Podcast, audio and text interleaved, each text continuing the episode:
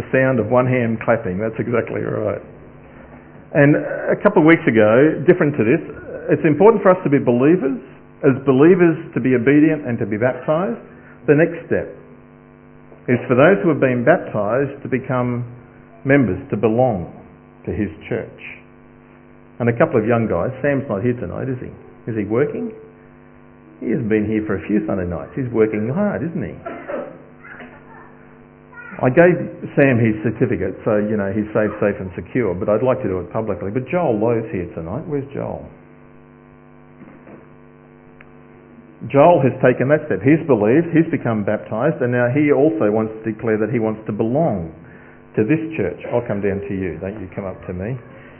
That's what pastors do. Welcome into the membership of our church. Give that to us. I want to pray for Ryan, I want to pray for Joel. Let's pray together. Heavenly Father, you're the God who is at work in our world. We want to join with you in transforming people into passionate followers of Jesus. Thank you for Ryan. Thank you, Lord, for him taking the next step of obedience in terms of baptism. We pray that you would bless him, fill him with your spirit, and use him as your witness. And Lord, we thank you for Joel and for Sam. And we thank you that they've come to the point of wanting to step up and say, I want to belong to the local church. I want to be involved, I want to be committed, and I want to be accountable. Lord, we thank you for these young guys, the influence they're having on others. We pray likewise you'll fill them with your spirit, that you use their gifts to serve the Lord Jesus, to extend his kingdom, and bring honour to his name. Lord, thanks for Joel and Sam. We commit him, them, to you. In Jesus' name. Everybody said? I should make.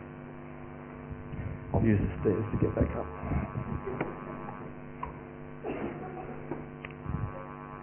This passage tonight is a wonderful story. I love the Gospel of Matthew.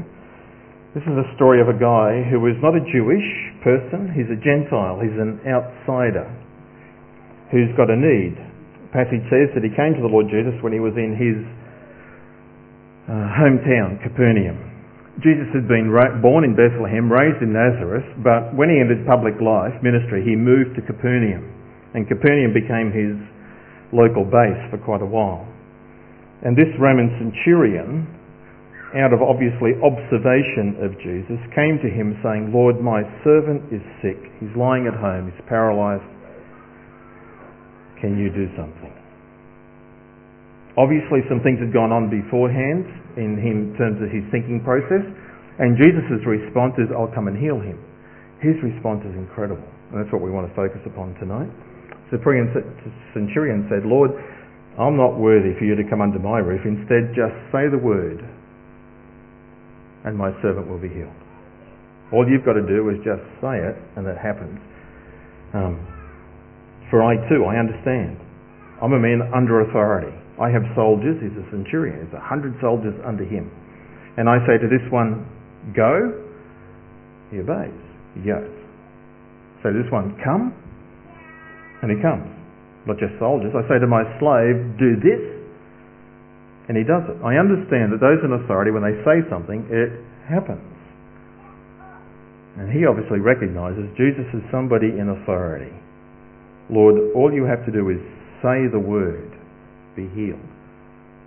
It'll happen. Verse ten. When Jesus heard this, he was amazed, astonished, shocked.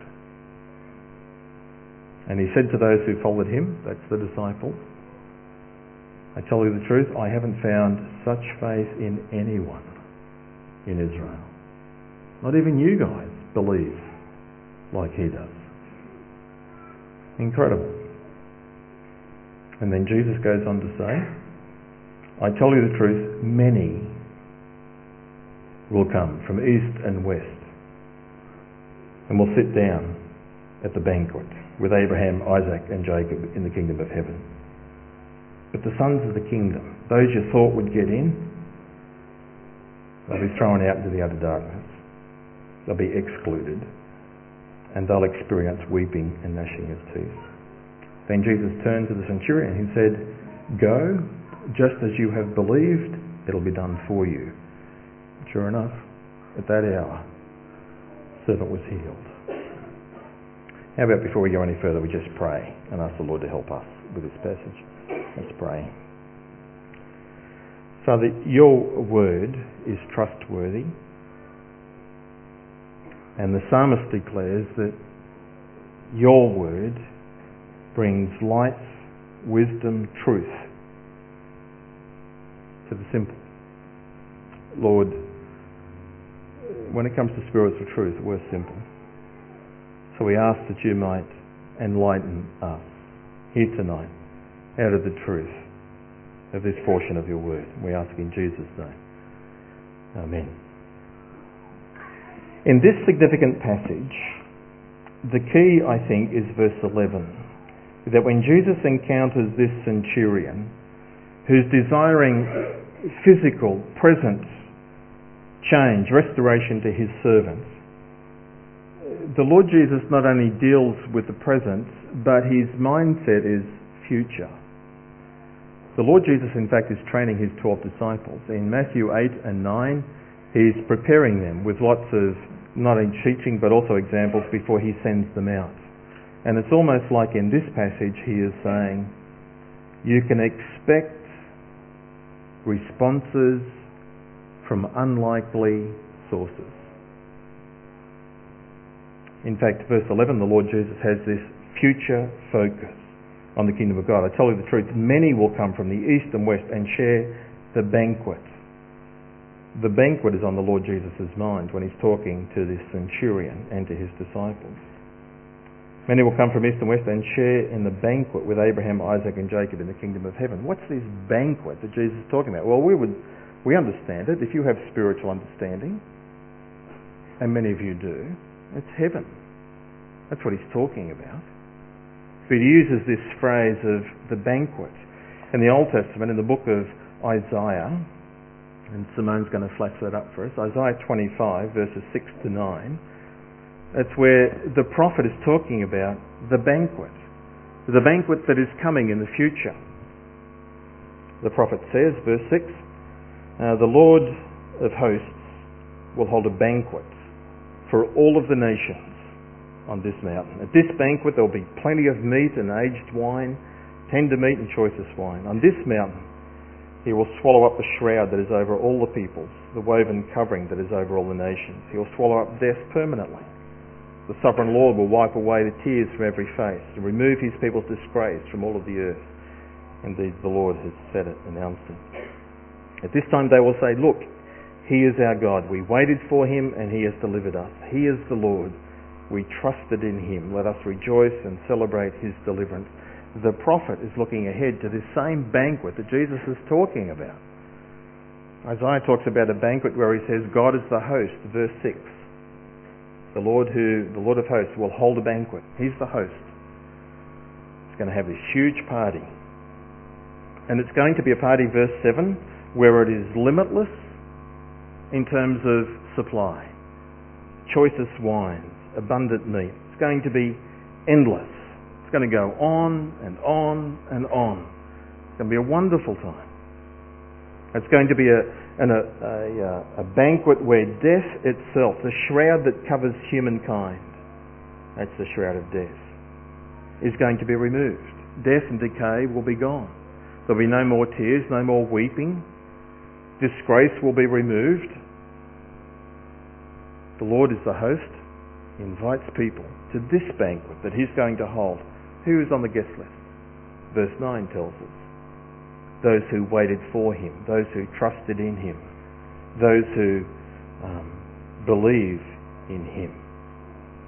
It's in the future, still coming. The Lord Jesus is about to conduct one of his many miracles. He's about to heal this centurion's servant.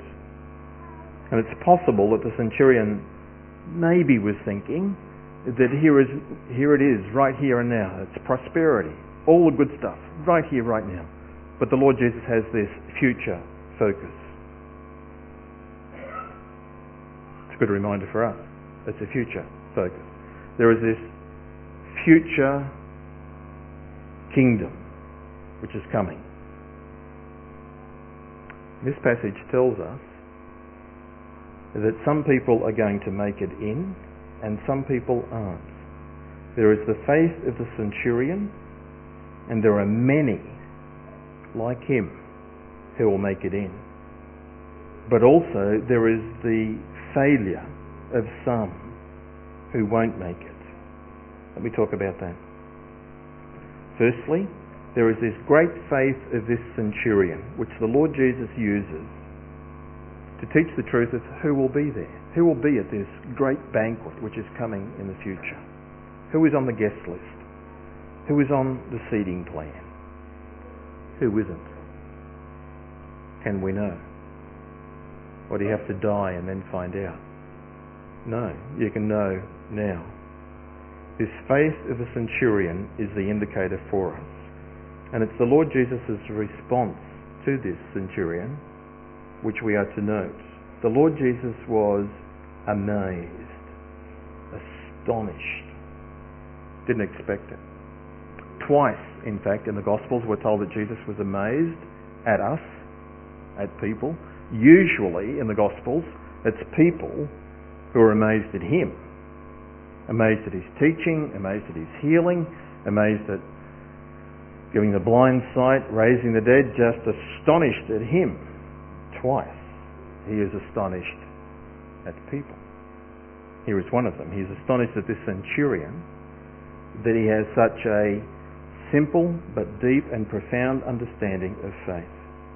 Astonished. I haven't found anybody who gets it like this guy, Jesus says. The other reference is in Mark chapter six, where Jesus in his hometown, Nazareth, went to his own local church, the synagogue, stood up and taught, and they didn't believe. They were a bit resistant, non-responsive. And the passage says that he was astonished at their unbelief. How come you of all guys don't get it? You know me. You know who I am. And yet you don't get it. And he was astonished. And the passage says that therefore he couldn't do many marvellous works because of their unbelief. Twice in the Gospel, Jesus is astonished. Well, Jesus says in this passage that he's astonished at the centurion, and then he says, verse eleven, there are going to be many others like him. Many. Come from east and west. And they'll be in the kingdom. This centurion is a wonderful example to us because he's not from the right family tree. He's not Jewish. He's Gentile. He doesn't have the right religious practices. He's not Baptist. He's Roman.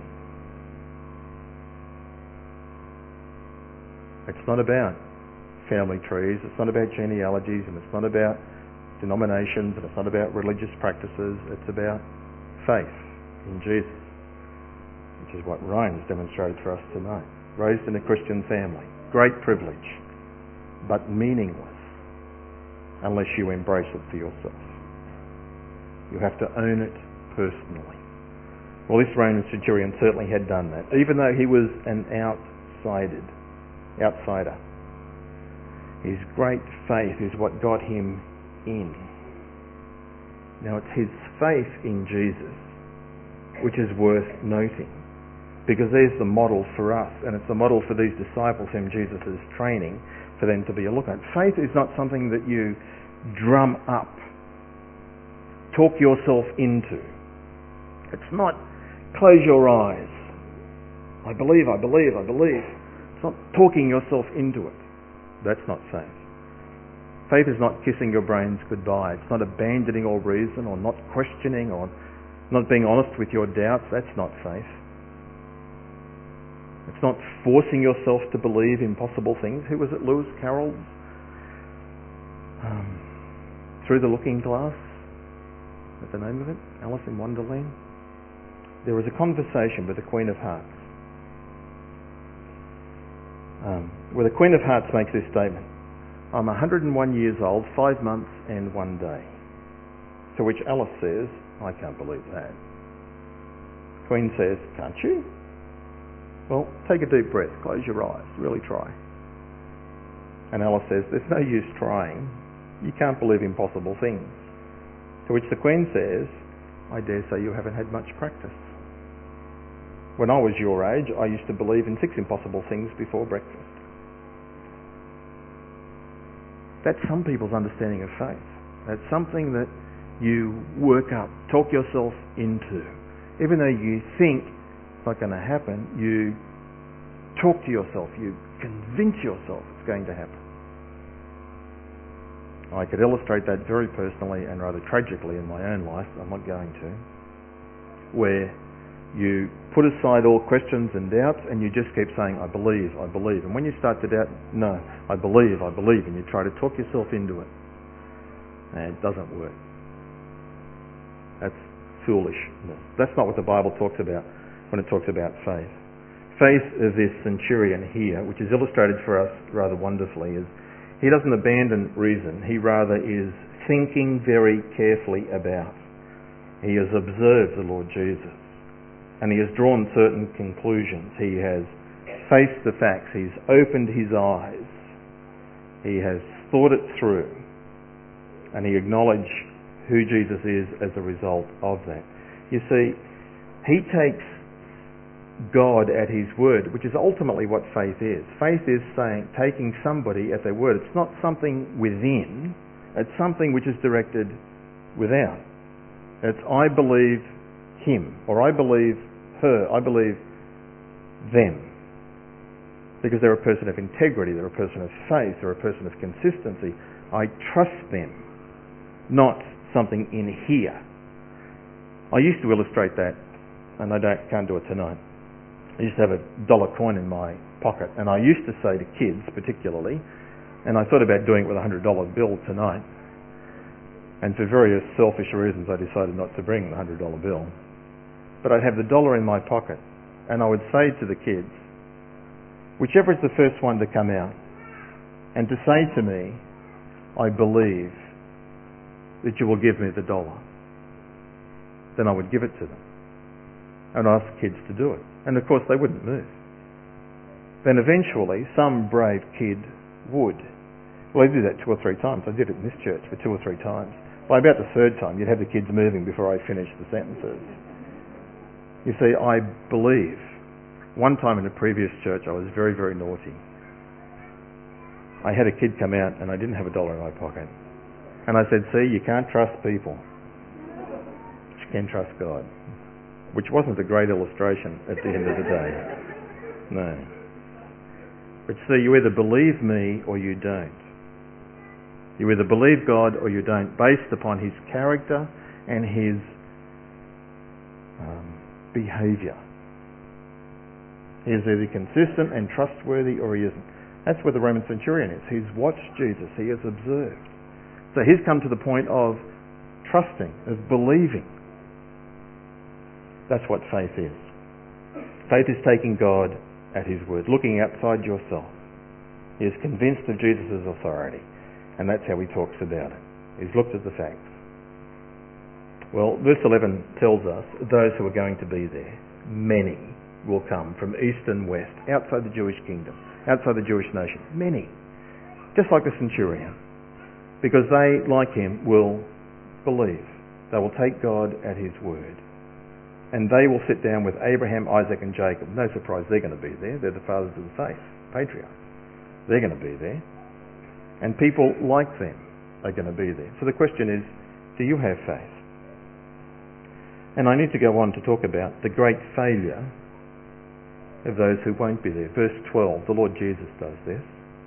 He says, but the sons of the kingdom will be thrown out into outer darkness, where there'll be weeping and gnashing of teeth. The sons of the kingdom. The great failure of those who should have got it. Those who were raised in an environment where God's revelation was available, but they didn't get it. They refused to act like this centurion. They didn't face the facts. They didn't open their eyes. They didn't think it through. They didn't acknowledge his kingship or his authority. And as a result, they're excluded. And because they're excluded, they will experience deep remorse, regret, anguish. Question, therefore, tonight for us is, are you ready for the future? Are you ready for this banquet which Jesus spoke about, which is coming? Are you ready? Everybody's invited. And it's a choice. That's the purpose of these five chairs. You're in one of these chairs. This chair represents a person who's like an atheist. A person who says, I don't believe in God, I'm not interested in Jesus. Um, did Jesus rise from the dead? I don't care, I don't believe it, not interested. That's this person. Not sure if you're there.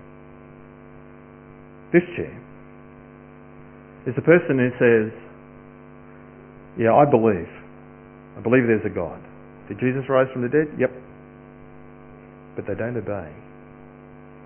Turn up at church, sing the hymns, but they're not obedient to the Lord Jesus. They don't obey his commands or instructions. They haven't been baptized. They don't read the Bible. They don't live consistently at home. They don't love their wife or their husband. They're not good with their kids. But they say they believe. But their life doesn't show it. The Lord Jesus says, Matthew chapter seven, that many people will say to him on the last day, when they appear before him, Lord, in your name we perform these religious activities. And Jesus will say, I don't know who you are. I don't know you. People who clearly don't believe, and they say so. People who say they believe, but don't live so. But then there are people over here, and there is a gap. There is a difference. Sometimes the difference in behaviour and outward look can sometimes be pretty similar. But spiritually, there is a significant difference. This is a person who is a believer, perhaps a new believer. Just become a follower of the Lord Jesus. Still has some of the old habits in their life, still has wrestles and struggles and so on, a new believer. This is a growing believer, this is a mature believer. These are the believers. They say, Jesus is Lord, we trust him. They've invited him to forgive them for their sins. They're like the centurion who says, I don't understand it all, but I trust you. These guys are going to the banquet. These guys are included. These guys endeavour to follow and to obey. Nobody does it perfectly. Not the new believers, not the growing believers, not the mature believers. We all stumble. That's why it pray, the Lord Jesus taught us in the Lord's Prayer to pray daily. Forgive us for our sins. Daily. We're not perfect, but we are forgiven. We are accepted. Because here there is a crossing line. And these people have stood over that line like the centurion. They have said, I understand. I acknowledge that you are Lord. I submit to you. I ask you to forgive me for my sins. I intend and I will obey you. As best I can. None of us do it perfectly. But as best I can. That's the orientation. I am aimed that way towards obedience. This person says, I love you, Lord, and I have no intentions of doing what you want me to do. It's a very clear difference, isn't it? But to us, looking on for these people, sometimes we can't tell the difference. Sometimes we can't tell the difference between somebody who says, I love God, I go to church, I obey, I don't. So we're not to be judgmental, we're to be loving. But I'm telling you about these five different chairs because I wonder which chair you're sitting in. And the Lord certainly wants you to be in one of these chairs, not those two. He wants you to move, and to move to the right, your right. To become a follower, a believer, like the centurion. That's what it's all about. That's why Jesus came. That's why we have this service, to proclaim the truth of who Jesus is. Are you ready for the future? Will you be for the future? Will you be ready? Will you be at the feast that God is going to spread? Because only those in these chairs are going to get in. Do you want in? Well, you can. Not by closing your eyes, not by talking yourself into it, but by opening your eyes, considering the evidence, thinking carefully, understanding who Jesus is, and responding accordingly. Let's pray together.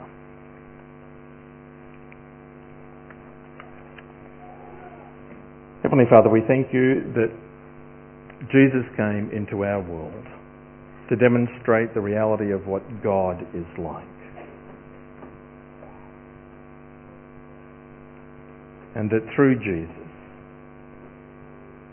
when people open their eyes, when people think carefully about who he is, what he did, what he said, it becomes pretty clear that you're real and that you're true and that you are trustworthy and that we have serious issues that have to be dealt with. Lord, help us tonight to do business with you, to make sure that we are in one of these three chairs to the right, whether just beginning or whether growing or whether having followed you for years. We want to be at the banquet. Lord, help anybody who is here tonight who might be in chairs one or two. Help them to think, have an open mind, to open their eyes and to consider the truth. Convict them by your Spirit. Help them to engage in honest conversations. And Lord Jesus, just like you used this story, this incident to train your disciples then, so use us to reach out to folk so that many people from east and west might be in the banquet. Thank you again tonight, Lord, for the wonderful experience of Ryan and his baptism. And we pray that you might likewise be very pleased with us and our obedience, our faith and trust in you. We pray in your name. Amen.